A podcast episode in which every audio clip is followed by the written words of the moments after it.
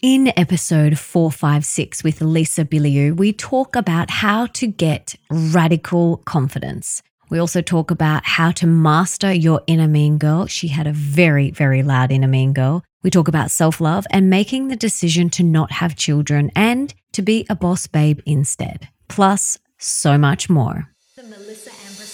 Welcome to the Melissa Ambrosini Show. I'm your host, Melissa, best selling author of Mastering Your Mean Girl, Open Wide, and Comparisonitis. And I'm here to remind you that love is sexy, healthy is liberating, and wealthy isn't a dirty word. Each week, I'll be getting up close and personal with thought leaders from around the globe, as well as your weekly dose of motivation so that you can create epic change in your own life and become the best version of yourself possible. Are you ready, beautiful? Hey, beautiful, and welcome back to the show. I am so excited about this episode because we talk about something that I haven't spoken about ever before on the show, and that is a woman's decision to have children or not. And Lisa shares her decision around not having children with us and the whole thought process around that, which I found so fascinating. And this is a topic that's often shied away from, and I really feel like it shouldn't be. We're all grown adults here. We can all have an open, loving conversation about this. And I love how she shared about this, and you guys are going to love it too. We also speak about people pleasing, which is something that this is just going to help so many people and how she healed herself and her health journey, which I found really fascinating. We talk about goals and goal setting and so much more. And for those of you that have never heard of Lisa, she co founded Quest Nutrition, which grew 57,000% in its first three years. That is huge. She also is the co founder and president of Impact Theory Studios, a revolutionary digital first studio that produces wildly entertaining original content focused on themes of empowerment. Yes, talking my language.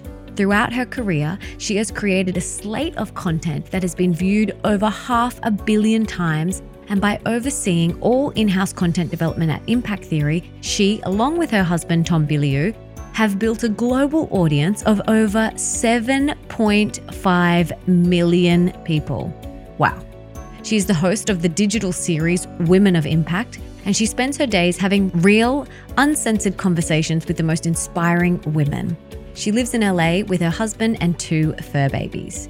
And for everything that we mention in today's episode, you can check out in the show notes, and that's over at melissaambrosini.com forward slash 456.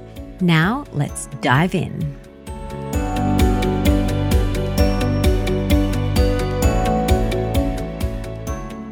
Beautiful Lisa, welcome to the show. I'm so excited to have you here. Before we dive in, can you tell us what you had for breakfast this morning? Ah, I didn't expect that question. What I had for breakfast. So I have the same thing every day because I don't like wasting even a moment of having to decide what I'm going to eat because I like to put that brain energy towards my business. So I eat chicken encrusted in almond flour that I have a friend make for me. So I have massive health issues. And so he makes a clean grilled chicken in almond flour. He uses oregano. I use 100% olive oil. And then I get olives. And the olives have to be marinated or in the jars, but they can't be in a bunch of oils. So it has to be just like a balsamic vinegar type thing. And then I have asparagus, grilled asparagus. Mm, yum. I love asparagus. Tell me about these health issues. What's your health journey been like? Oh, God. So, growing up, I saw every which way that women tied their validation and their self esteem to how they looked. And so, growing up, my mum was borderline anorexic being Greek Orthodox, the Greeks aren't very friendly or polite when it comes to your weight. So if you're the person where, let's say you've gained 10 pounds and you go and see them, they'll say to your face, Oh my God, you've gotten fat. So, and it wasn't a compliment, as you can imagine. And so I definitely got a lot of mess. I mean, literally to your face, where it'd be the point where people, my grandmother would be like, Oh, you're, you're too fat to have a baby. I mean, they would just, I would hear them say that to women. Look, my grandmother comes from a tiny, tiny village in the mountains of Cyprus and didn't even have a high school education. So I need people to understand where she came from and the life she grew up in. And so I don't judge her for it, but that was definitely how I grew up. So of course, I, well, not of course, I happen to have been skinny. But as you go through puberty, guess what? I was taking shape and not in all the places I really wanted to. And I had very low self esteem. So my boyfriend pinched my thigh one day and was like, Oh my God, you're getting fat. And because I didn't have any boyfriends, I took that as basically the sign of if you want to be liked, if you want to fit in, if you want to be feel good about yourself, then you need to make sure you don't. And that is where I started to fear fat. I started to fear carbs. And the bad news is I have a very strong mindset. So if I told myself, hey, you're not going to eat fat or carbs, I didn't eat fat or carbs. Now, flash forward 15 years later, I work extremely hard. I'm grinding building Quest Nutrition with my husband and business partners. And every single day, I ignored my body. Every single day, I validated myself on how much I was on the grind and how much I was bringing to the table because I felt very inferior and very out of place and the imposter syndrome of being in business as a woman and all of that. So I was on the grind. And so every time I was getting sick, I was ignoring it and I was pushing my body. And it got to the point where I couldn't believe that our dream came true. Quest actually became a huge company. We actually made money from it. And in our hard days of growing it, we would drive around Beverly Hills and wish about, like, point out, like, all right, you know, we're on the grind, but when one day we get enough money, we're going to buy this house in Beverly Hills. And it actually happens. The money actually hits our account and we can actually afford a house in Beverly Hills. And so we buy the dream house. And the dream for me was always I'm a 90s girl, so I love hip hop, uh, the hip hop 90s. And so I was like, babe, I really want to like one day do a video, like a fun little like selfie video of me under a waterfall with Dom Perignon in our Beverly Hills mansion. And so here I am. We actually have the house in Beverly Hills. We actually have the waterfall. We've got a bottle of uh, Dom Perignon. And I'm like, yeah, I'm going to be like, finally do my 90s hip hop video that I've always dreamt about doing.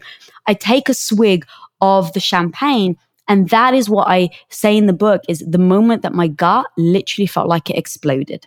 Now, in hindsight, it was years and years of not having a healthy relationship with food and calories, getting sick because our immune system, 70% of it is carried in our gut. I didn't know that either. So I was getting sick a lot.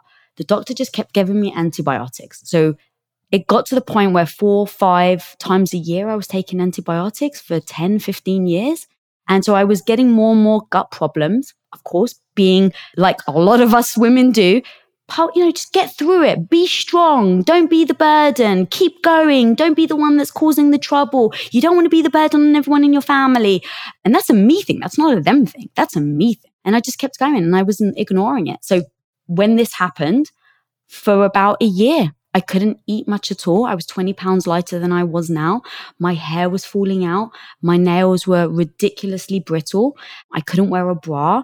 I couldn't be intimate with my husband. I mean, it was bad. And so you want to talk about the cliche that money doesn't buy happiness. Like it, I literally want to laugh, girl, because it's so comical that the day we were celebrating the dream coming true is the day my entire health went to total crap it's, it's as cliche as you can possibly get. But that was the moment that my health changed. That was six years ago. I'm still on my journey and I still have to watch what I eat. I've gotten a lot better and that becomes a whole different, you know, like what are the steps I did and how was the mindset? Obviously, happily go down that if you want to.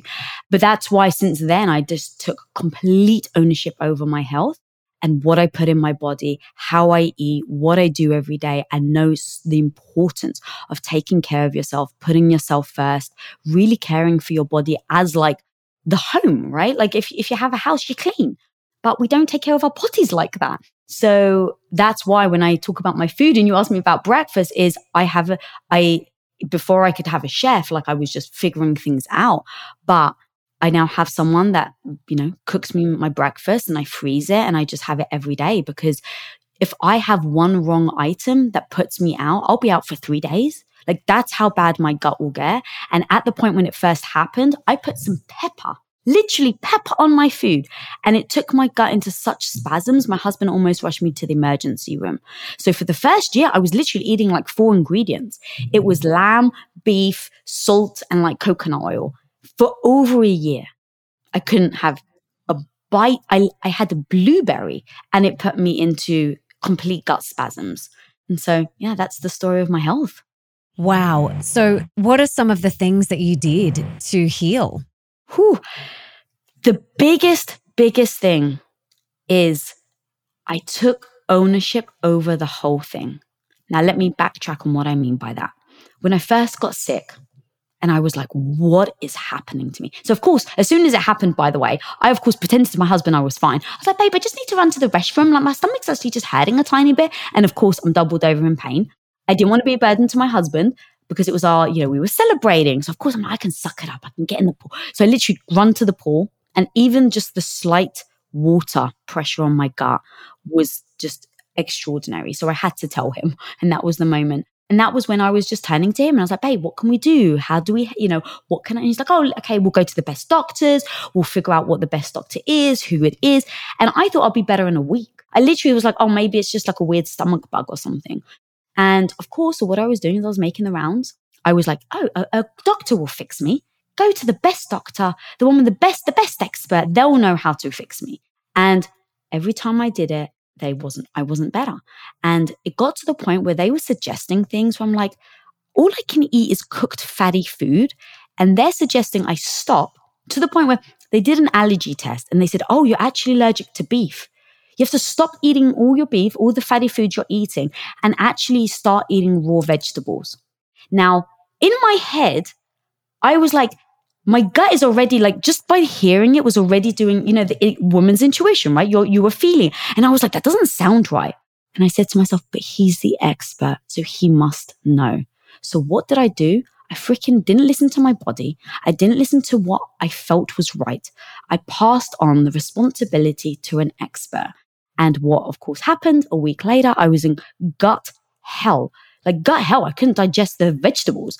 And so that whole journey over time, after about two years, I kept mm. saying, like, oh my God, am I ever going to be fixed? A doctor, you know, who am I going to go to? And then one day it became this beautiful realization. And I was sitting there and I was like, but the doctors gave me antibiotics. And everyone kept saying, but it's the doctor's fault. And after two years, I was like, is this mindset actually helping me? Because right now, actually, if I think about what I'm saying, it's the doctor's fault. I'm not taking ownership in it. And if I don't take ownership in it, then how the hell can I expect to fix myself? That's why I'm looking outside myself. That's why I'm looking at other experts to fix me because I have a mindset that the doctor's going to help. The doctor was the expert that got me into it. So the doctor's going to be the expert that's going to get me out of it. And then I was like, what if this was all my fault? And I say that with a smile on my face. Because if it's all my fault, let me backtrack. Hang on a minute. Yes, the doctors gave me antibiotics, but I swallowed them. Yes, the doctor gave me the prescription, but as he was giving me the prescription, he was saying, you know, I probably shouldn't give you this many antibiotics. And in my head, never once did I go home and research. Never once when he said it did I say, can you explain to me why? So how can I take the responsibility because if I can actually rechange the way that I think about it and say, okay, what if it was all my responsibility? Then the amazing thing is I'm taking my power back and now I'm telling myself I have the power to fix me. And now it goes, how do I fix myself? Listen to your body. Stop paying attention to doctors and just take inventory. Sit there and listen. What is your body saying? Take, literally take full ownership over it. And that meant for like three months or something, I sat there every morning and I wrote what I ate for breakfast, what time I ate, how much coffee I had, how much water I had, what time I drank, what time I ate my lunch, what time I ate my dinner, how did I sleep, what was my bowel movement like, how did I feel the next day.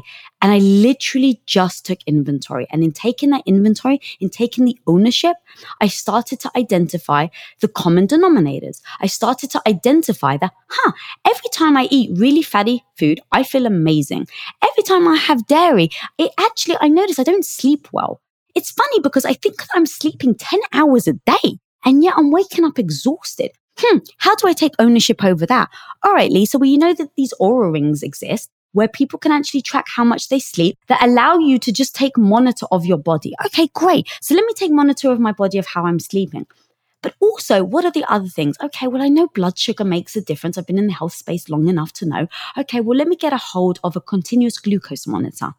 And now, what if I just start taking my data points and saying, okay, Lisa, this is your glucose levels. This is when you feel tired. This is when you can't sleep and just give myself the grace to assess. And once I started to give myself the grace to assess, I started to see that in moments where I was having disturbed sleep, that I didn't realize I was having disturbed sleep, I thought I was sleeping through the night. And in my Oura ring, it would show that I would have these disturbed moments of sleep. And I started to notice that I would have these glucose crashes around the times that I was having these disturbed moments of sleep. So I was like, okay, great. Now I actually understand. And now I can, not waiting for other people to fix me, but now I can take it upon myself to take that ownership and start to test and see how my body responds. And this is a no judgment zone. This isn't about blame. This isn't about like, woe is me. This literally is a test assess and improve, test, assess and improve. And that is how I ended up over the last four years of my own trying to fix myself. I've gotten to the place where I am now, where I used to have, I mean, gut issues eight times a day, where I was in crippling pain. I had to excuse myself, make reasons. I didn't tell people because, of course, I was too embarrassed. The whole other thing about how we find ourselves embarrassed over our own issues. Um, but yeah, I didn't tell anyone. So I was just trying to figure it out under the radar without telling people. But the ownership piece was was the biggest key of everything. Mm-hmm. I love that.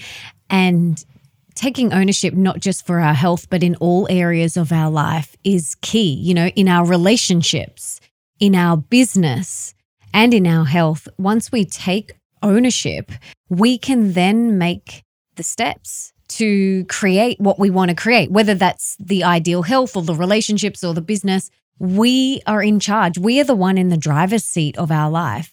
And I had a very similar story where I put my power outside of myself with my health as well. I thought the doctors were going to fix me. I put all of my power in them. And it wasn't until I took back that power that I really started to heal and not only take back that power, but started to treat my body like the temple that it is. Then my body started to heal as well. So, yeah, it's as soon as we take ownership and responsibility for our life, for every area of our life, that's when we can start to create the life of our dreams, have the relationships of our dreams, the business of our dreams, and the health of our dreams.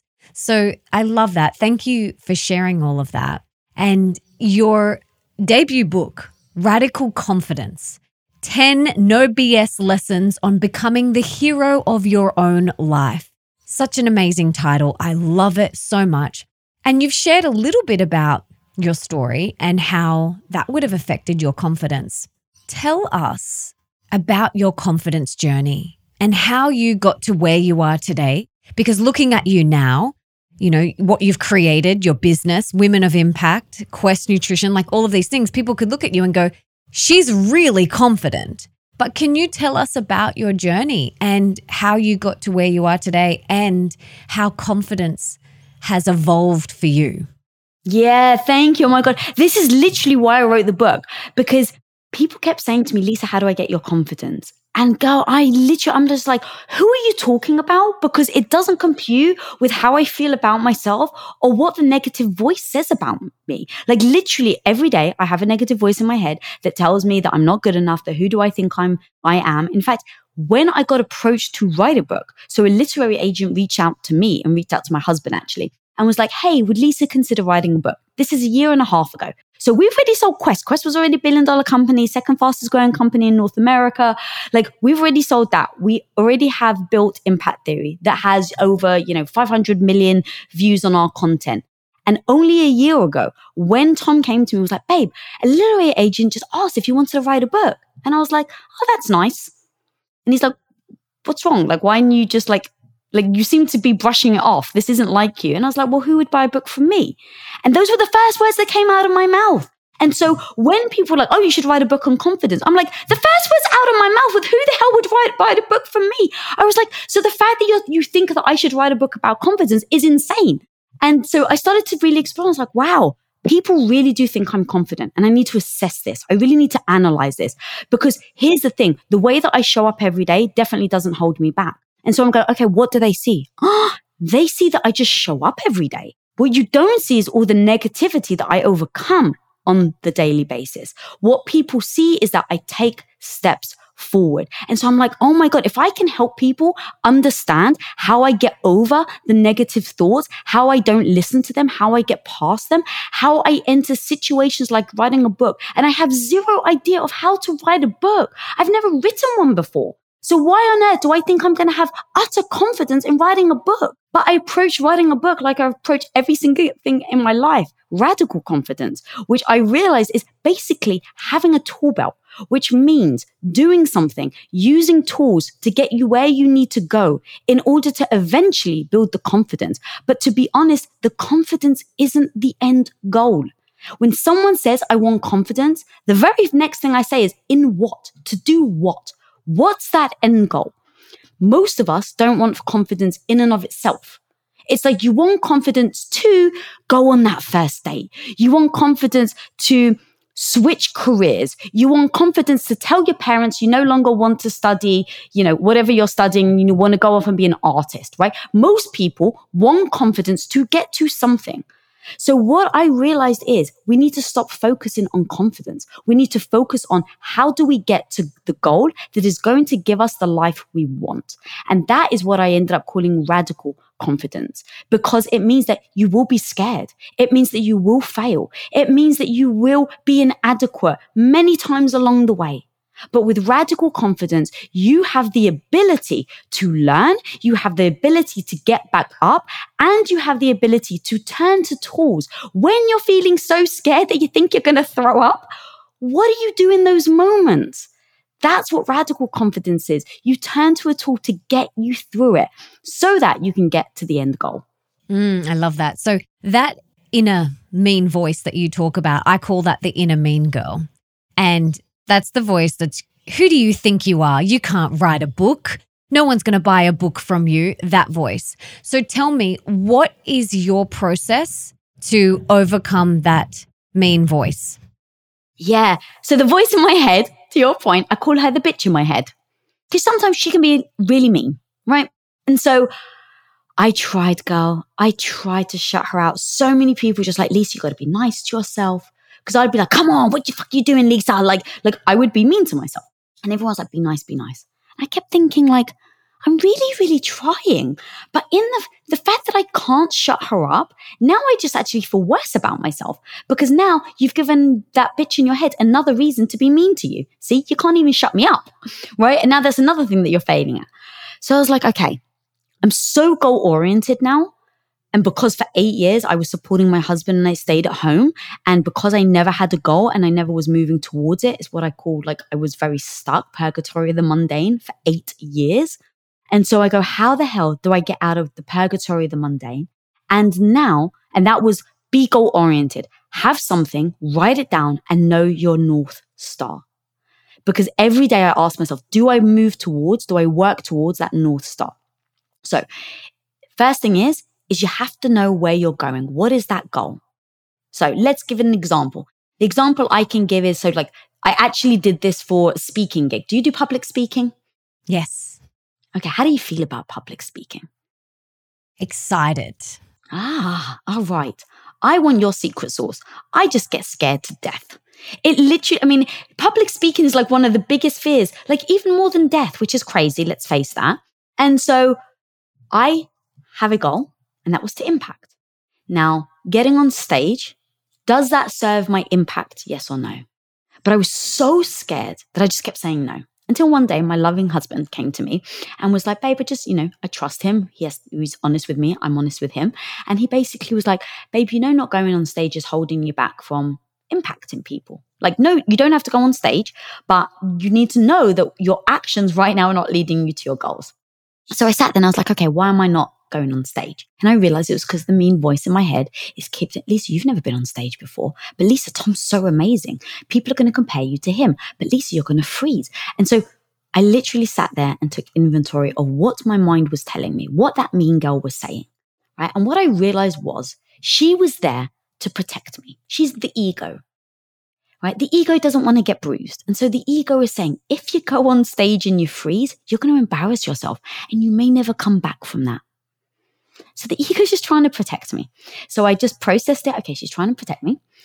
and now. The thing is, she's trying to protect me, but the, the result is I don't get to my goal. So now, with zero judgment, ask yourself this question What's more important, your ego or your goals?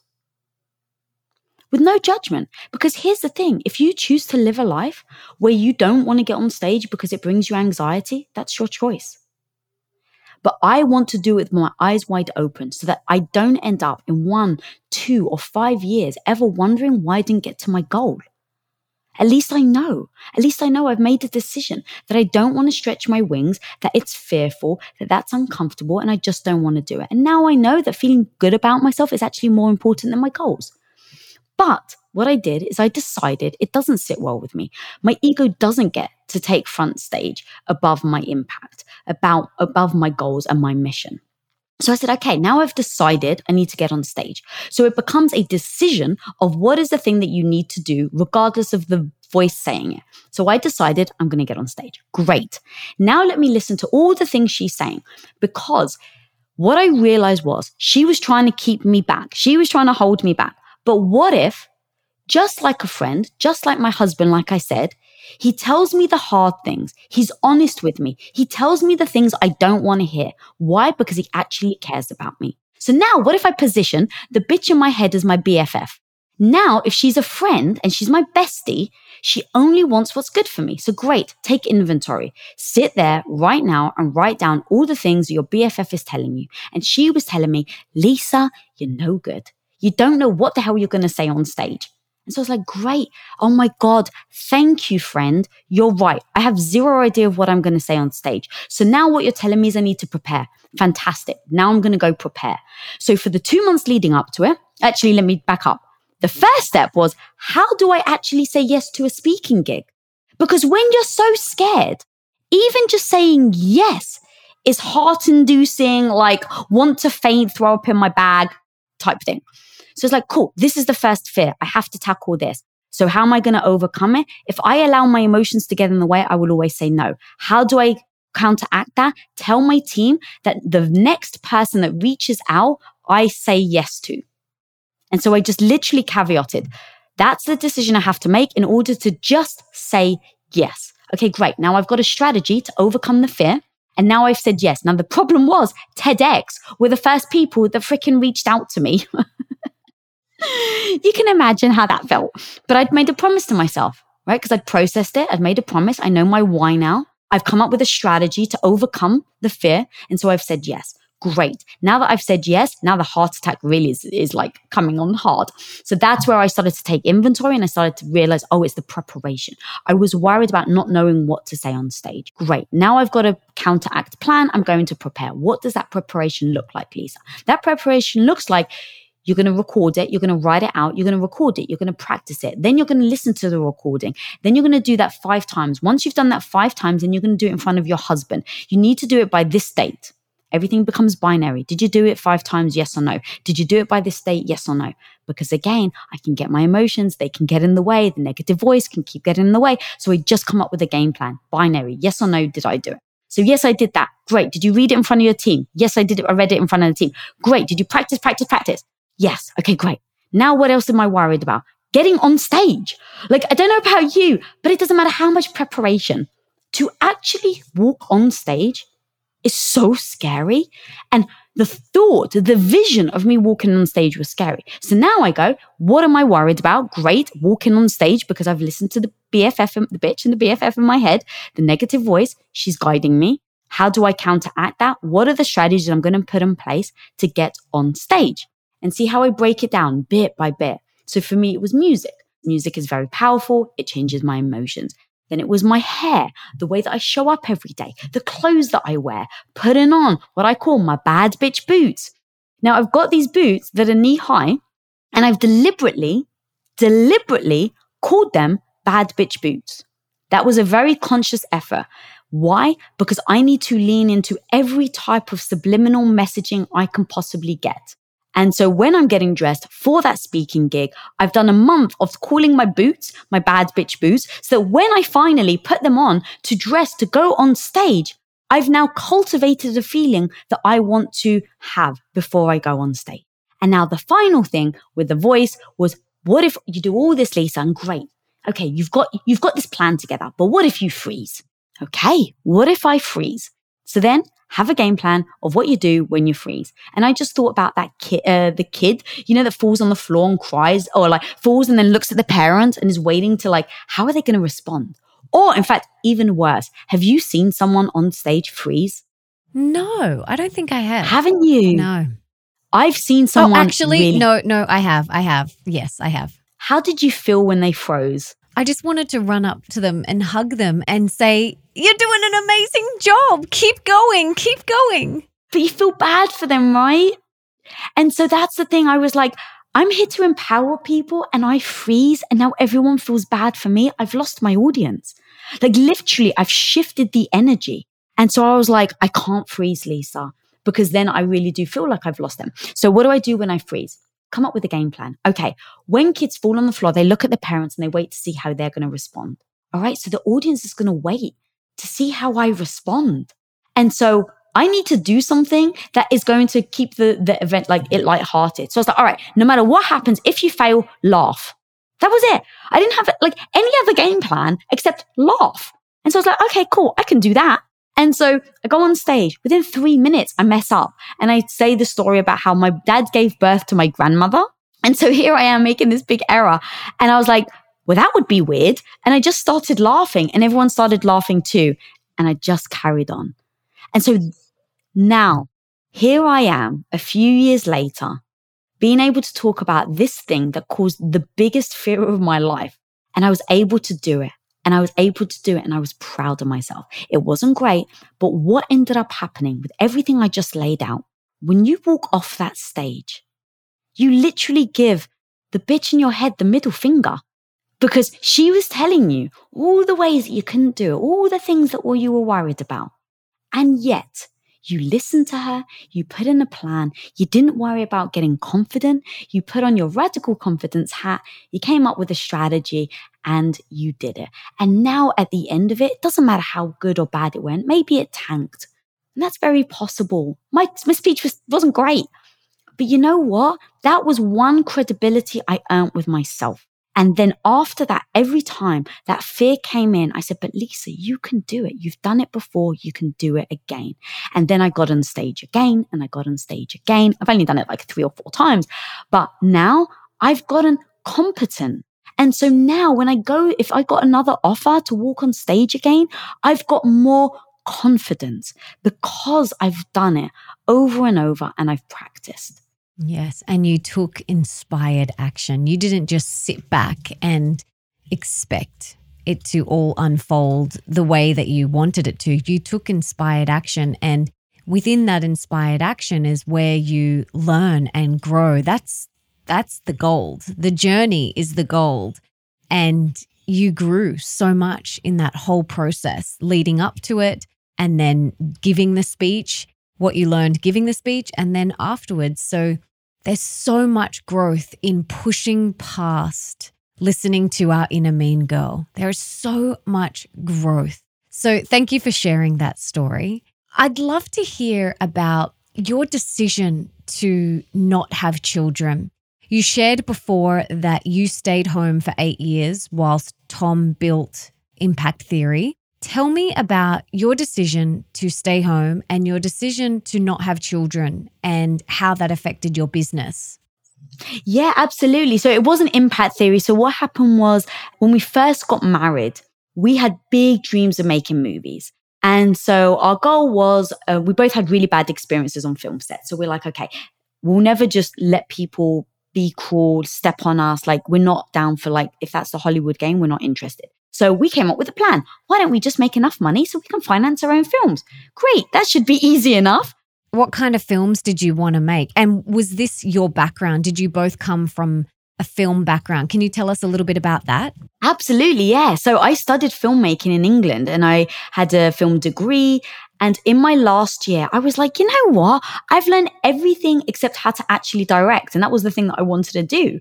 And my goal, like from as far back as I can remember, was to be this young, uh, to, to be in Hollywood and be the first female to win an Academy Award as a director. And I would wake up in the middle of the night at 3 a.m. and I'd watch the Oscars in my little London home. And like I had big dreams of being in Hollywood. And so I studied filmmaking didn't have the experience I needed. And my friend gives me this brochure. She's like, you know, it's this eight week course. It's in America. It's in Los Angeles. And I was obsessed with Los Angeles. And she's like, it's just eight weeks and you get to actually have hands on directing and you get to like have actors in your movies. And I was like, oh my God, this sounds amazing. So I convinced my dad to fund it.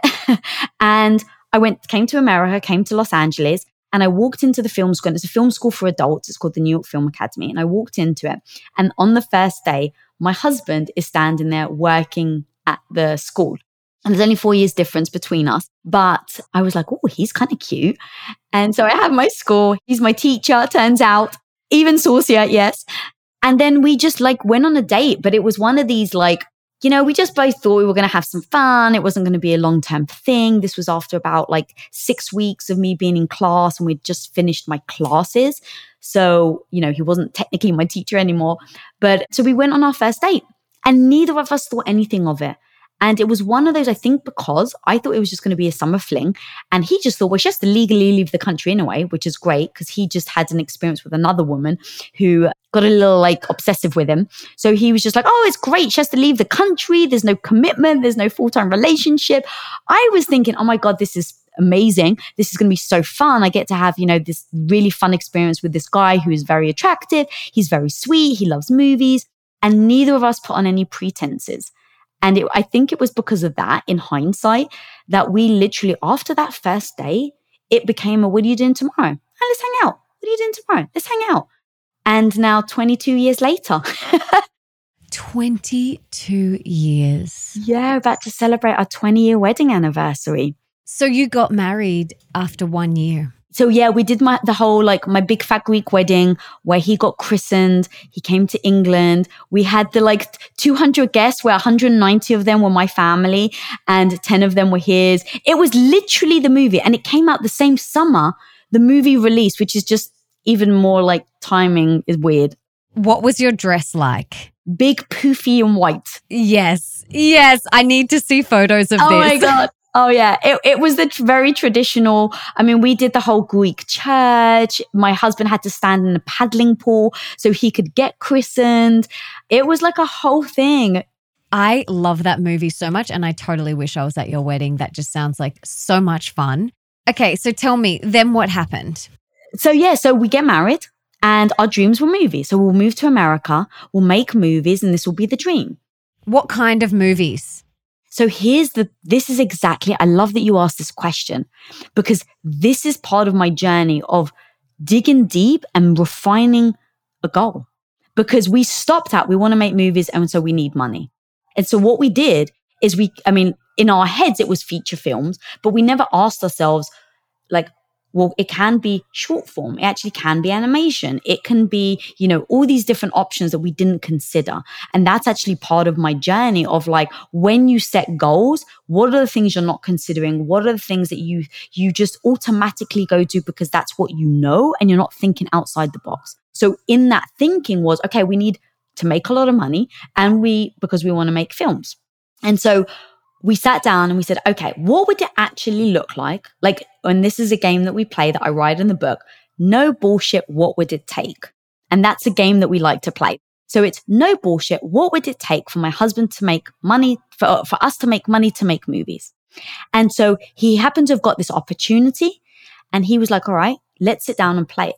So we said, okay, babe, how do we live our lives? We just read an article with Steve Jobs where he t- said that he always wore black because you can only make a certain amount of decisions in your in one day. And so instead of making, you know, and I actually said it earlier with my breakfast, right? It's like I don't want to use up any brain power in order to have to decide on things that actually don't move the needle towards your dream or your goal. So I said, okay, babe, well, you've got this business opportunity to work with these guys.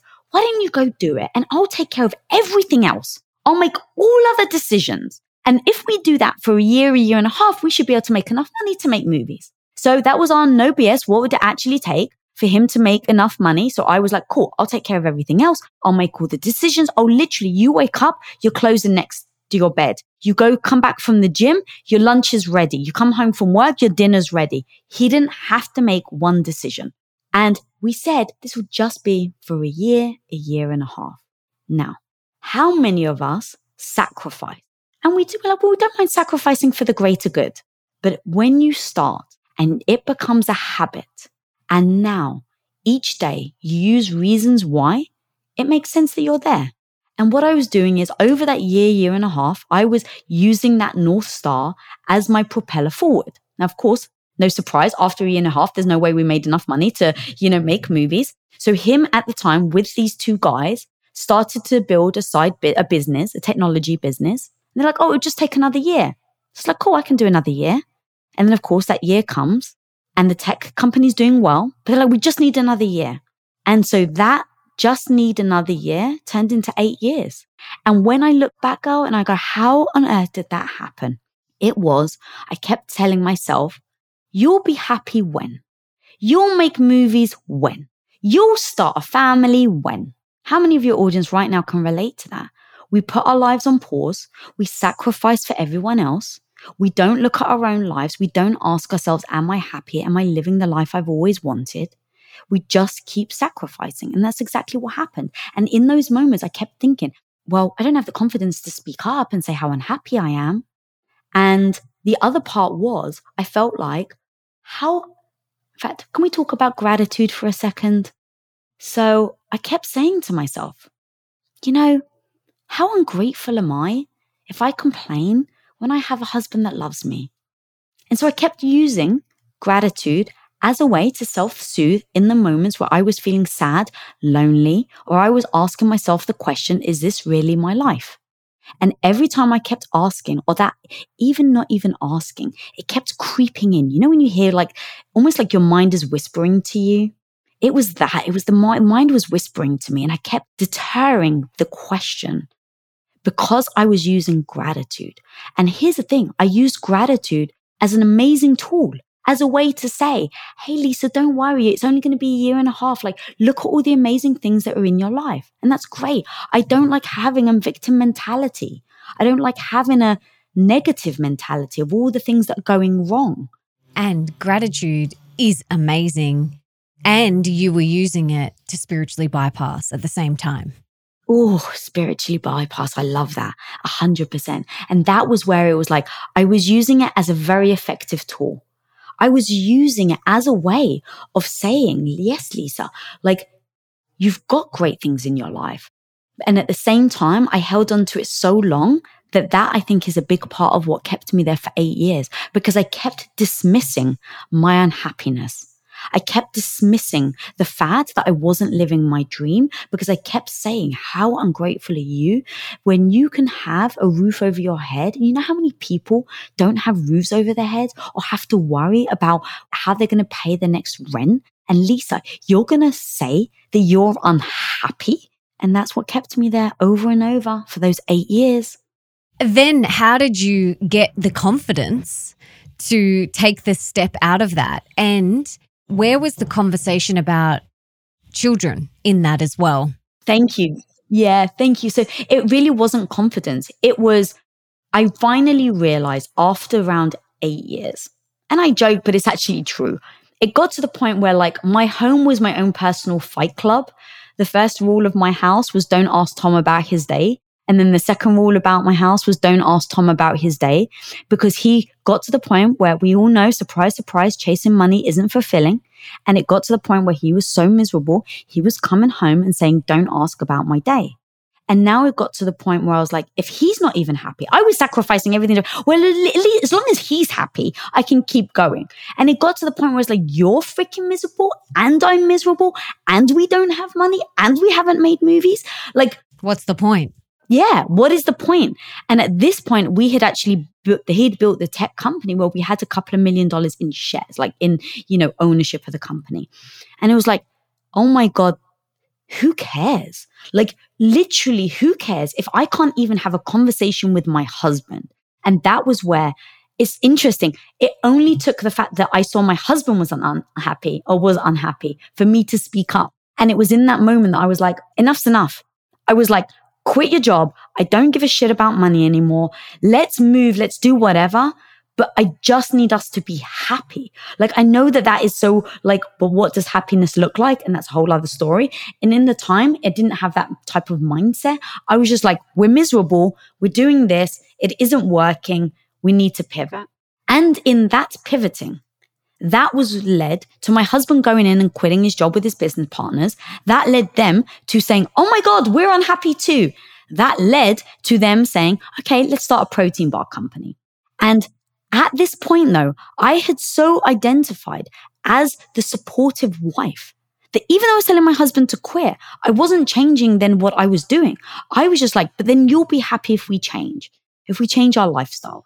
So I had already adopted the mentality. I'd already adopted the identity of being now the supportive wife. So the dream, the hope, the, like I said, I was the kid that was waking up in the middle of the night watching o- the Oscars. I like at that point, that wasn't my goal anymore. And so now they said they were going to start a protein bar company. And so I was like, babe, how can I help? As the, the supportive wife, how can I help? Now they were still running the tech company. So they were like, well, you don't work. So if you don't mind, just measuring some ingredients and, you know, ship a couple of bars here and there. And so what we would do is we would rent the kitchen, uh, rent a professional kitchen, and all of us in the evenings would go and we would hand make protein bars. And we had these rolling pins and knives, and we literally were cutting the bars by hand and wrapping each one by like this little pedal sealer. And that's where we started. And I had the identity of I'm the great supportive wife and I will hold down the fort when everyone else is at work. And so I was shipping a couple of bars here and there. It wasn't a big deal. Now, what we didn't expect is the company would grow at 57,000%. And so at growing at 57,000%, you go from shipping your bars from the living room floor one day to literally like, oh my God, we've got 20 orders today. So now it's like, oh my God, I need to ship out of my, our business partner's garage. It's like, wow, I can't believe we've grown so much. We've, we've got a garage. Mm. And then before you know it, you've got a facility. And before you know it, you're growing. And like literally, I blinked it felt like I blinked, I should say. And the first year, I'm shipping bars off my living room floor. Two years later, I've got a 10,000 square foot facility. I've got 40 employees working underneath me, and we're shipping out $80 million of product. Now, back to your question. I was thrust into a situation where I was challenged. And I had lived eight years of my life where it was just mundane and I was just living. I was just going through the motions of the day. And here I was struggling every day, trying to figure out new things. And every day, every time I faced something that I didn't know how to do, our house was up as collateral. So every time my husband was, a, you know, they were still at the tech company. So every time I was facing new challenges, in those moments, I basically said, Lisa, you can either figure it out or you lose your house. And in giving myself those options, I kept figuring it out. And every time I was like, there's no way this is possible. And then I figured it out. It started to change how I saw myself. It started to make me realize what I was capable of. It started to make me realize I was sacrificing and just saying fine every day when I realized that being challenged is what lit me up. And so every day when you say you can't do something and then a week later you've proven you actually can do something, I started to feel like that was, I don't want to say purpose, but I started to realize what I was capable of. And in that, I started to realize this is what I want to keep doing.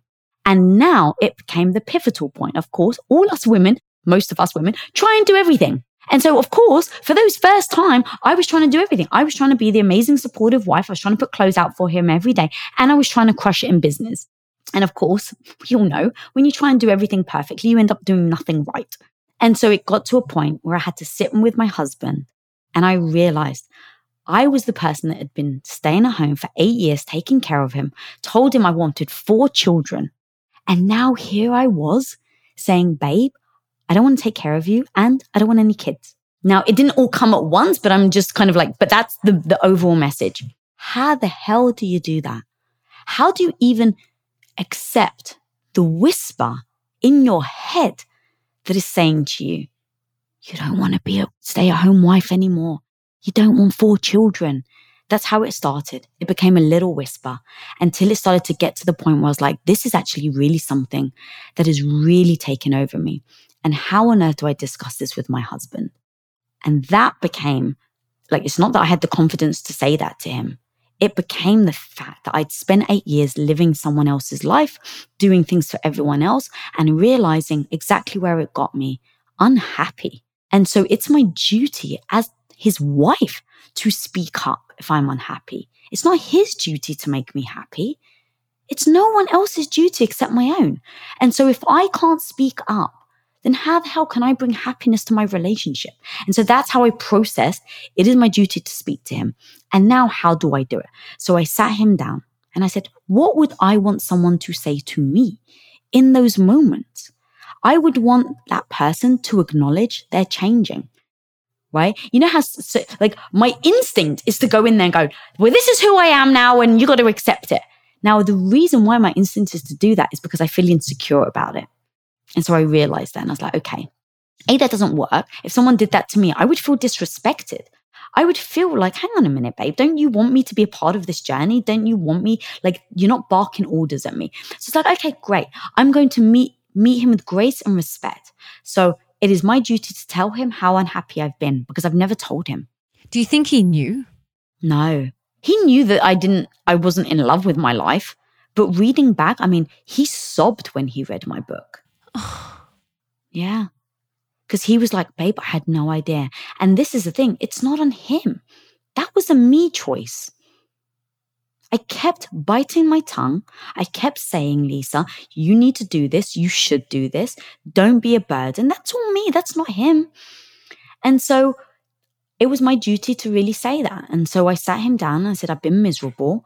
These eight, you know, like this isn't the life I want. I've lost myself. I've lost my dreams. And I I didn't realize I did that until, babe, I was thrust into quest. And thank God I have, because now I've realized who I am. And it lights me up. I've never felt happier. So, key number one, express where you're coming from. Key number two, express why you're making the change. And now, assess your relationship. Because to me, a relationship is are you playing in fact, a relationship is, is tennis. And now you have to decide are you playing tennis as singles or are you playing tennis as doubles? Because singles is you're hitting the ball and you kind of want to win the match, right? And so you're hitting it to them and they're bouncing it back, but you still want to win.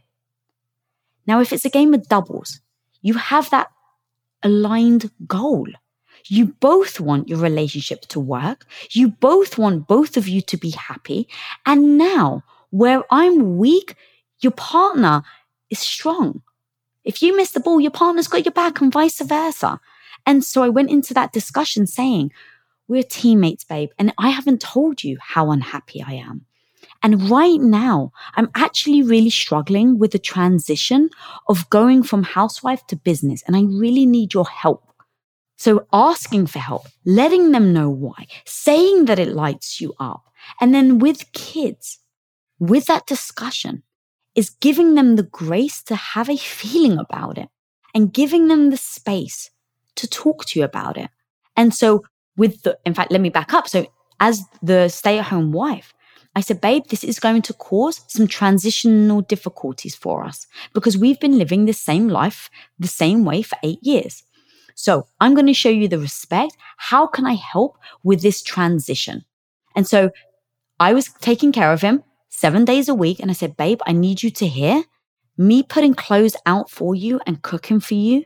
I don't want to do that anymore. Now, I need you to also hear this has zero reflection of how much I love you. And if right now you equate me putting clothes out for you for my love, how can we adjust that? Because it doesn't compute with me. I love you so much. I love you more than life itself. I show you, hopefully show you that on a daily basis but I don't want to put clothes out for you and I don't want to cook for you anymore. And so now in saying that, what can I do to help this transition? And so I was like, what if I wean you off that? And I like joke, but no joke. And I was like, but what if next week I put clothes out for you and cooked for you six days a week? And what if the week after I did five days a week? How do you feel about that, babe? Does that feel like something that we can actually transition together on? And now I'm showing him the care, the respect, the fact that I know that this is a team effort and let him know what I'm okay with now and what I'm not okay with. And he turned around to me. He's like, babe, what kind of husband would I be where I want to put my comfort ahead of your happiness. And so we had the talk. I was like, cool, babe. Now, what are the next steps? I think we have to mourn the relationship maybe we thought we were going to have. I had to mourn once I decided I didn't want children. I had to mourn the idea of being a mother because even to this day, I still love the idea of having children. I just love the idea of being in business more. I was just going to say, how did he respond when you said, I don't want to have children? So we had had a discussion. It was like, babe, how do you feel about it? And how do I feel about it? And over time, like I never told him like, yeah, I'm not sure. Like I told him I wanted four kids. And so again, I approached it in the same way that I approached not wanting to take care of him. But look, the big thing was is we sat down and I said to him, what type of father do you want to be? And my husband is extremely ambitious, extremely. And so he said, look, you know, we had this discussion actually very early on in our relationship. He said, babe, I'm not going to be the guy that's coming home at seven o'clock, dinner on the table, and I'm helping put the kids to bed. He's like, I'm so ambitious. He's like, my ambition is what makes me feel alive. And I can't be a good dad or a good husband if I give up the thing that makes me me. And I was like, I respect that. I can only respect the honesty. And so the beautiful thing is, is that he set me up for success by telling me what type of parent he would be. Now, look, there's the other note to it where he said, but on the weekends, I want to be amazing dad. So he was like, I will. Every free time I have, I'd want to be with the kids because I'd want to teach them. I'd want to play ball with them. I want to read to them. And so in that discussion, I then said to him, great. So where does that leave us as husband and wife? And so we just, no judgment. We just looked at the hours in the day and it was like, oh, so I go down your list. So I'm now third. And so this literally, so it's like, okay, no judgment. Like I don't take that as he doesn't love me. Just like I said, I didn't want to put clothes out for him. So we can't equate acts like that to how much someone cares about me. But I was like, oh, am I willing to move down his priority list? And is he willing to move down mine? And so we had that discussion. And so everything that I'm saying became like these discussions of, well, what type of thing do you want to do? How are you going to show up in this space? And then the last note was I explained to him my process, which I call, what does an average Wednesday look like? Because the truth is, even now, like I said, I could get caught up in all the beauty that a child can bring to my life. I want a little Tom running around like you have no idea like a little American kid calling me mummy. Oh my God, I would melt. Having a daughter that I could help teach what a positive mindset looks like. Like that is, um, I literally could have a kid right now if I just focused on that. And so I go, but that doesn't equate to how I want to live my life. So how do I want to live my life? That's what I call what does an average Wednesday look like? So I then look at all my options. I look at option number one. I call it like door game show, like door number one. What's behind door number one? Okay, door number one is you give up your career and you're stay at home parent. Okay, that's a very valuable, realistic option. What would that life look like on a Wednesday? Well, my husband's already said that he's not going to come home. So basically, I'm a single parent, but that's okay if I really want the kid. And now, door behind number two. What does it look like on an average Wednesday if I do both? If I'm a parent and I'm an entrepreneur and a career person. I know many people that have done it. You've just said that you've got a little baby yourself, which is amazing. I know many people that have done it, but do I want it? Does Lisa Bilyeu forget about the outside, forget about the expectations, forget about what everyone else is telling you you should do? Does an average Wednesday, what does that look like for me if I'm doing both? And do I want that lifestyle? And then behind door number three, I don't have children and I have a career. Now, stepping back with all my buckets, with all my options, with having done the assessment of how my husband's going to show up in that marriage or that, that parenting, what door excites me? And the answer I got was door number three, having a career. So I broke this down to him. I literally laid this all out for him. And this, this is the reasons why I don't want kids. And so we just spoke through it. And again, for him, it, he never, um, and in fact, what we actually did I missed one more part of it is why did we think we wanted kids in the first place? Because everything in my head, I was repeating what my parents had told me. I was repeating what other people had told me. So the first words that came out of my mouth was legacy. And I was like, but what does legacy even mean? And so I literally assessed, well, hang on a minute. I have this belief system that's telling me I should have kids because of my legacy, but I've never even asked what that means to me. And so once I started to dissect, what does legacy mean? Legacy means living on once you're dead. Like the value you've brought to the world lives on once you're gone. And I was like, okay, I actually get that. And yes, you get that in children. But what if I create global impact? What if I create content? My background's filmmaking. So what if I create stories? Like the stories I grew up on. Like Karate Kid, wax on, wax off is the most amazing notion of getting prepared. Adventures in babysitting, thinking like the impossible exists uh, so, so thinking that things are impossible and then showing that it's possible. It's silly movies. But as a kid, they really empowered me. And so now, if I want to use my film background and create global impact, could that be a legacy? Yes, that can. And I mean, I can keep going on, but you see, I literally just broke down every little thing and then in the discussion of my husband, because it's not just a final result, it's not me going to him saying, I don't want children anymore. It has been an in-depth discussion along the way of the unhappiness that lead, that led me to how I felt, to how now I feel about work, what that brings to my life. And when you're with a partner who truly wants happiness for you, then I think that you can talk through anything. And here's the truth he may turn around and he may have said, you know what? This is a deal breaker for me. You said you wanted four children. I married someone that I thought wanted four children and it's a deal breaker. And that's very possible. That was a very possible situation. And then what would we have done? We would have spoken through it. And the truth is, maybe we would have got divorced. And we don't even use that word. So, you know, literally in the Bilyeu household, the D word, we actually call it the D word, It's like Voldemort from like Harry Potter, where it's like, it's not allowed in the house. We call it D land. I'm like, oh, you're heading to D land. You're heading there. And he just laughs. yeah.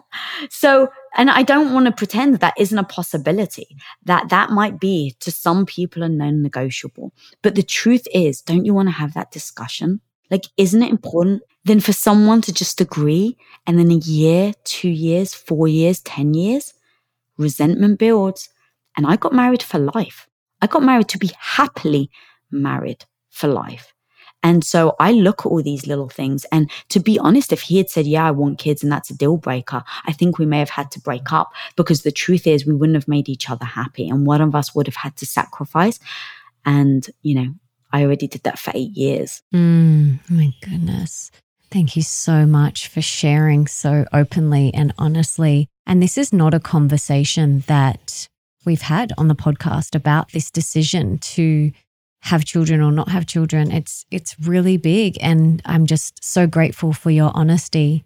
It's really beautiful. And I think as women if we make that decision to not have children, it can feel taboo or you can feel like you're judged from other women.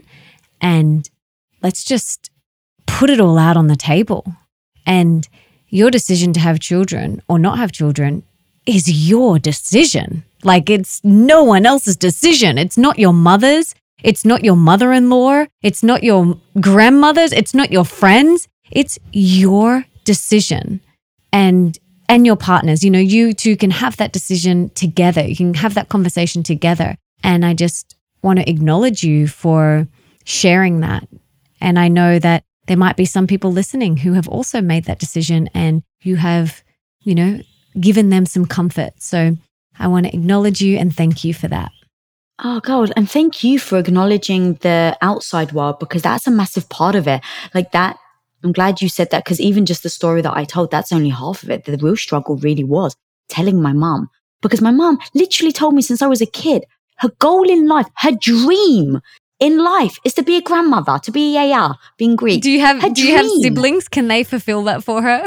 The funny thing is, I do have siblings, but neither of those are married. But the funny thing is, that becomes part of it is how do you break your mum's heart? Hmm. And I'm not being hyperbolic. Like, I actually broke her heart. She cried. So it's like, how do you approach those discussions with grace and not being like, well, mom, what's the problem? You need to accept it. No, you're about to break someone you care about. You're about to break their heart. Do it delicately. Do it with grace. Do it with respect. But here's the key. You're not asking for permission with your parents. You're not asking for permission when it comes to outside world. And so dealing with it with grace, giving them space to tell you their feelings doesn't mean there's space for you to be persuaded. And that was really hard. And to your point, I got people that actually said to me, Oh, so you're not nurturing. I got someone, I got an entire comment in one of my YouTube episodes where I spoke about this. And someone actually wrote, I feel sorry for your husband that you're being so selfish. I only hope he really is okay with it. And you're being selfish to the world because you've decided not to have children. I was like, self, I don't understand. Isn't selfish being having kids and then not spending time with them? Like, isn't that selfish? But here's the thing I say that now, like kind of half laughing. It really stung. It really upset me. And part of me, before I had any confidence, really, I was like, is it selfish? You know, and it's like you start to wonder. And so it's really important that you said that on that the people's responses may not always be pleasant. And that's such a big key. And that to remind yourself that why you're doing it and that it's your life. And then what's interesting is this happened maybe, I don't know, seven, eight years ago now where I decided not to have children. And what's fascinating, girl, is I've noticed the message now is almost the opposite, where women are feeling bad if they say, I'm a stay at home mother. Mm. Like I met this one woman in line. This was actually before COVID, but you know, when you get chatting when you're on vacation, right? And it's like, I'm in, you know, getting breakfast and you just start chit chatting. And so I'm, I was talking to this woman behind me and she turns around. She's like, Oh, what do you do? So I just start telling her my story about like Quest and impact theory and women of impact. I was like, Oh, what do you do? She goes, Oh, I'm just a mother.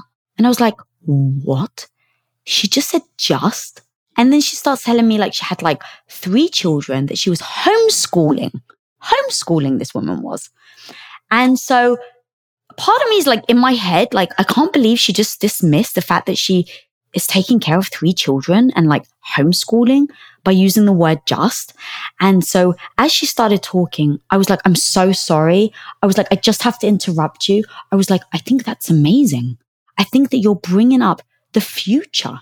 Like we all have to do a part in the world. And I was like, you know, I don't mean to say, be like, I don't mean to call you on it, but you just used the word just. And I just think, like, I think that that's so beautiful and you shouldn't diminish the value that you're bringing. And she was like, she like seemed a little shocked at first. And then afterwards, by the end, she was gushing and you could see her demeanor. Like literally when she first started, she was like, I'm just a mother. And then the fact that I was like, don't freaking dismiss that. By the end of the conversation, she was glowing and you could see it lit her up and that she was allowing external messaging on all the things that we women talk about, that I talk about. Go out and be your own person. If you want to build a business, you got this girl, right? And now I'm worried that this messaging is having the opposite effect. And now women who are deciding to do this beautiful thing by giving birth and not building businesses and really you know, building the next generation. Now people, they're feeling badly about themselves. To your point, we gotta just stop. We gotta stop the freaking judgment and just say, what is the life you want? And are you living it? Oh my God, amazing. I'm so proud and that's so inspiring. That should be the response. And what other people think, whether you choose to be a stay at home mum or build an empire or do both, it's actually none of anyone's business. As long as it feels true and right for you and you feel on purpose, that is all that matters because I know people like you that are boss babes. Then I have friends that are stay at home mums. And then there's people like me who are doing both. And crushing it. All three areas, you know, all three people are crushing it. The ones that are being the boss babes, the ones that are staying home and looking after their kids, and the ones that are doing both. they're crushing it. And the thing is, is it doesn't matter what anyone else thinks. If it's true for you, then do that. If you want to just go for it with your career, go for it. If you want to be a mama, go for it. If you want to do both, go for it. I have heard that so many times as well. I'm just a stay at home mum. And since having a daughter, I'm like, no, no, no. There is no just in that. It is a huge job, huge responsibility. Amazing. It is big and it is beautiful. Same with building a business. It is big and it is beautiful. And we've got to stop looking left and right and seeing what everyone else is doing and putting ourselves down in the process. Stay true to you. Stay true to you and on your own path and own where you are at. And it might change as well. Yes. And give yourself permission for it to change tomorrow if you want to. You might wake up tomorrow and go, I've had three kids. I am ready to build an empire. Or you might go, I've built an empire. I'm ready to have three kids. You know, so you're allowed to change your mind and you can change your mind in 10 minutes if you like. Oh my God, girl, you're so freaking right. Like literally. So I've, I just had a phone call last week with a woman I am obsessed with. I don't want to say her name because she told me some personal things, but like she's, a, I so admire her. You, you cannot imagine. One of those, like you geek out when you meet them and you're just like, I'm going to fangirl out for a second, but let me just fangirl out. So the one of the, the the top careers that I'm like, if I had to replace careers, it would be with her. And recently, she chose to step away. Literally, she spent the last 30 years of her life getting up the ladder, got to the position that is the dream job and position that you couldn't imagine. Oh my God, only like 0.01% get to this position. And she's there. And she was like, yeah, I'm, I've burnt out. I just want to spend time with my family. And she told me about the speaking up that originally everyone was like, what, why are you doing that? Why are you doing that? And then when she finally did it, all the other people behind the scenes were secretly like pinging her, being like, I'm so happy for you.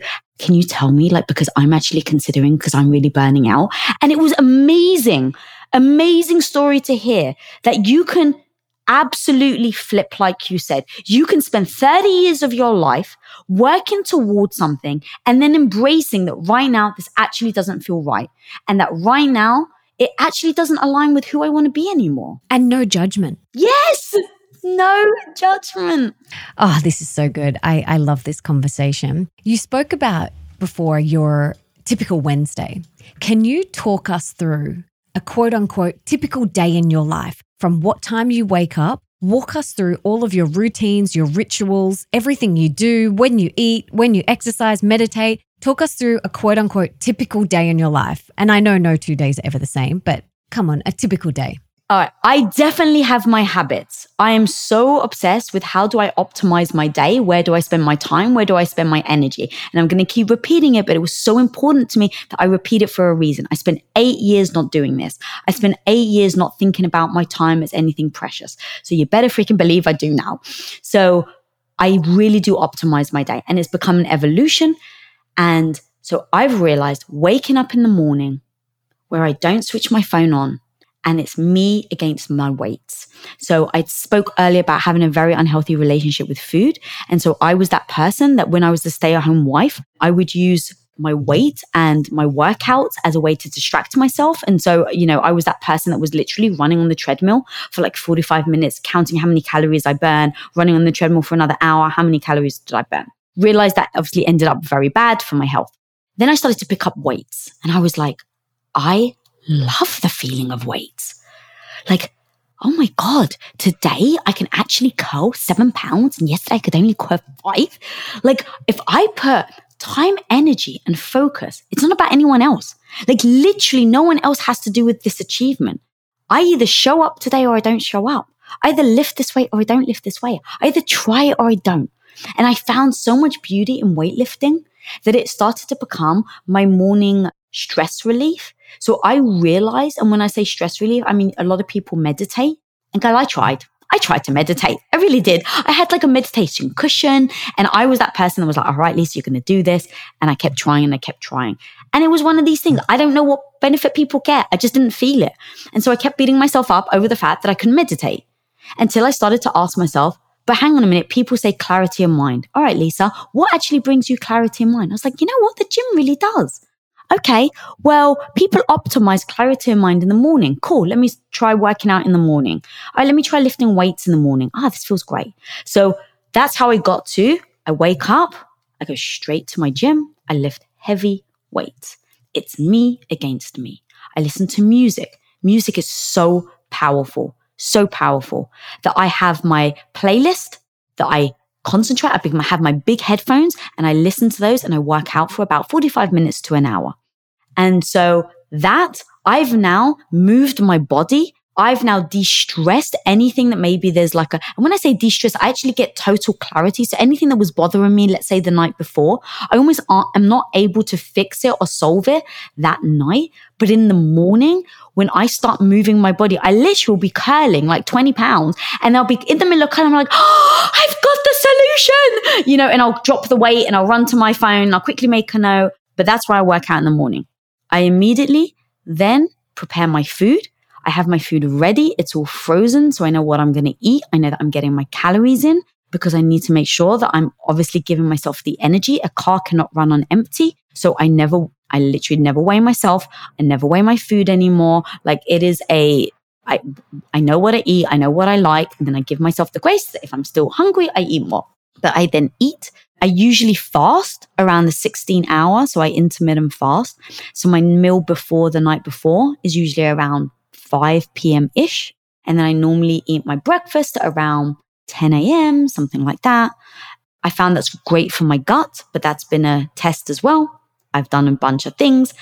So workout, eat something that's going to be very nutritious.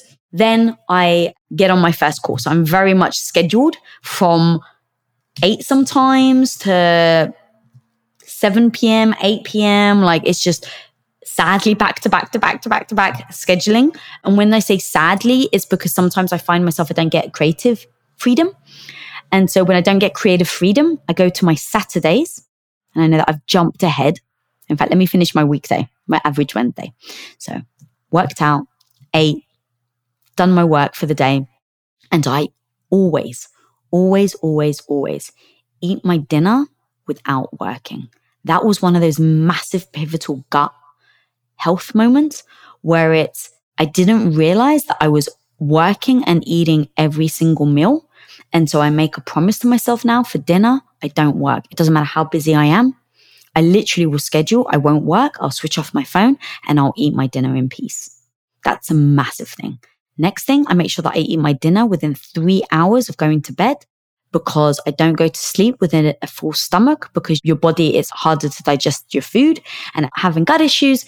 That was a massive thing. So if anyone has any gut issues out there or stomach issues, I advise trying to eat your last meal and that's taking your last bite. That's not starting your meal, that's taking your last bite. So now the biggest part of everything I just said is I do that Monday to Friday, pretty much without fail, to a T. I never set an alarm ever, a, a, a bedtime, a wake up alarm. So I go to bed at nine o'clock on the dot and I wake up when I wake up. That was a massive key for me as well. Now on Saturdays, because I didn't give myself care at all, and for 10 years as we were building Quest, I was never paying attention to my health. I was never paying attention to my mindset. I was always putting myself last when my health went to crap, basically. I committed to always giving self care to myself at least once a week.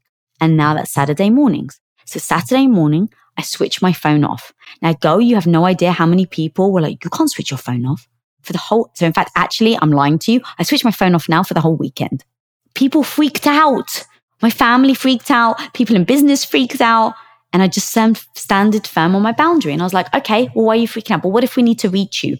You're in England. Like there's no emergency that gets me there within, you know, it takes me 18 hours, you know. So if there's an emergency, it would still take me 18 hours to get there. So ping Tom and then he can ping me. If it's work, ping Tom. But Lisa, what if we don't have Tom's number? then if you don't have Tom's number, you don't know someone that knows someone that has Tom's number, then the truth is you're not close enough to me to disturb my self care time. And so making that promise to myself, telling people around me where that boundary is. And every Saturday I switch my phone off and I draw and I have a piece of paper and I just draw. And it is the time just for me, just for the piece of paper. And I literally don't allow anyone to disturb my self care time. And that has become my creativity. And so I ha- I knew that I, I don't have time necessarily during the week, but I have to make sure that I do it at least once a week. And so I've just optimized my day and optimized what I eat and optimized where I spend my time, all by having assessed where I perform the best, when I perform the best, not what everyone else does, not what all the health experts tell you to do, not what everyone else says. It's like, oh, this actually works for me. And so for everybody else, everything that I've just said, if you don't know where to start and you're trying to like really optimize your day or show up to be really strong, this is what I do. I work out to, for my mindset. Like I have to start my day with that. So for other people, what is that version for you? And then health, nutrition. If I have too many bad days of not eating well, my joints start to hurt. I feel foggy.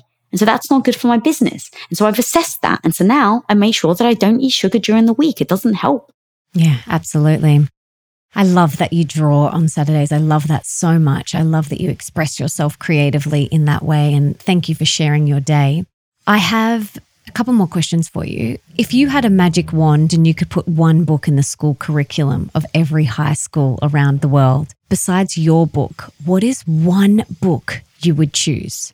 The book is called Captivate by, she became my friend because I read the book and I was obsessed with her. And then I was like, I have to meet this woman. Her name is Vanessa Van Edwards. And the book is called Captivate. And that I actually talk about her and that book in my book because I share a whole story in the book where, do you know Gary Vaynerchuk? Yes. Gary V. Okay. So Gary V had an event and it's a whole long story that I won't go into here. I go into the book, but he invited us, me and Tom. Tom couldn't go and I still wanted to go, but I was petrified. I had the imposter syndrome. Who the hell do I think I am going to this event by myself? It's Gary V's event. And so I literally found this book called Captivate written by Vanessa Van Edwards. And she talks about herself as being a recovering awkward person. Mm, I love that. And so I think her title is something like a behavioral scientist. So she looks at like how people like their body moves and like how, you know, when you're awkward, you do this. And so in her book, she talks about the zones of when you go to an event. And she talks about like the social zone, like if you want to meet someone, go here. And so I use it in my book because radical confidence, I didn't have the confidence to go to a Gary Vee event, but radical confidence means you can be scared and put a toolkit together and do it anyway. And so I was like, great, I really want to go to um, to go to this event, but I'm so scared. I need a toolbox. And so I read her book, and she gave me the stepping stones on how to where to go when I was in an event, what to do, to drink a hot drink, for instance. Like it, she did this whole study, and I can't remember the percent, so I don't want to butcher it, but it was something like you're 80% more likely to be perceived as being warm hearted if when someone first meets you, you're holding a hot drink. Wow. Who would have known? This book sounds awesome, and we'll link to it in the show notes as well as your incredible book. This has been so amazing, Lisa. I have loved this so, so much. You are helping so many people. Women of Impact is amazing. And I'm coming on in a few weeks, which I'm so excited about. Yeah, buddy.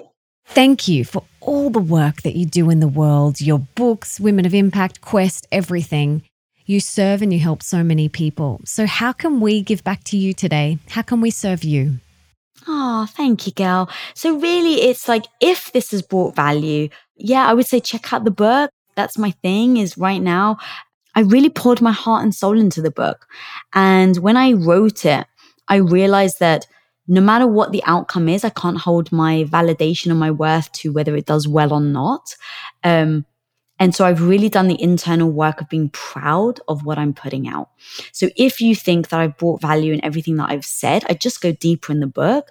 Um, and then just to share really is, you know, like tagging us like maybe tagging both of us on what, you know, really hit resonated with someone in this podcast today. What is that struggle?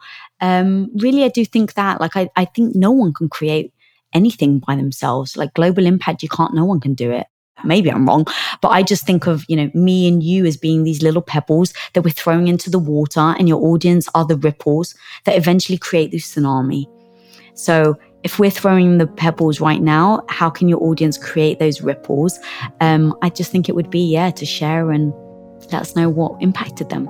Mm, I love that so much. This has been so beautiful. And yes, please come and share with us what you got from this episode. I have loved this conversation. And if I didn't have to go breastfeed, we would talk for another five hours, I'm sure.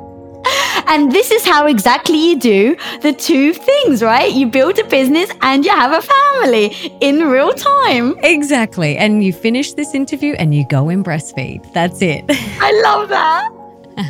That's hashtag real talk right there. And I love that. Yeah. Thank you for saying that. I'm so happy that you ended that. the conversation with that. That's it's perfect. the truth. It's the truth. Yeah. well, thank you, my darling. This has been so awesome. I've loved our conversation.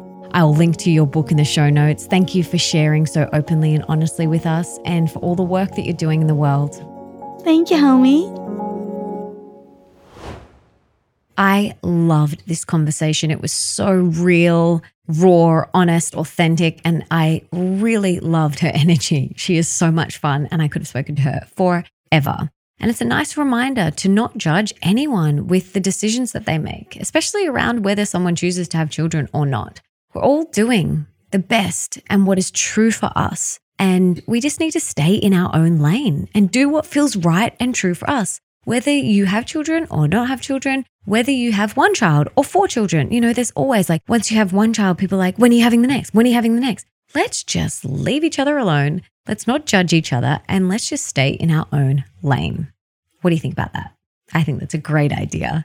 So I really hope you got a lot out of today's conversation. And if you did, please subscribe to the show and leave me a review on Apple Podcasts because that means that we can inspire and educate even more people together. And it also means that all of my episodes will pop up in your feed so that you don't have to go searching for a new episode. And please come and tell me on Instagram at Melissa Ambrosini what you got from this episode. I love hearing from you. I love connecting with you. So please come and say hi on Insta. And before I go, I just wanted to say thank you so much for being here, for wanting to be the best, the healthiest, and the happiest version of yourself, and for showing up today for you. You rock. Now, if there's someone in your life that you can think of that would really benefit from this episode, please share it with them right now. You can take a screenshot, share it on your social media, email it to them, text it to them, do whatever you've got to do to get this in their ears. And until next time, don't forget that love is sexy, healthy is liberating, and wealthy isn't a dirty word.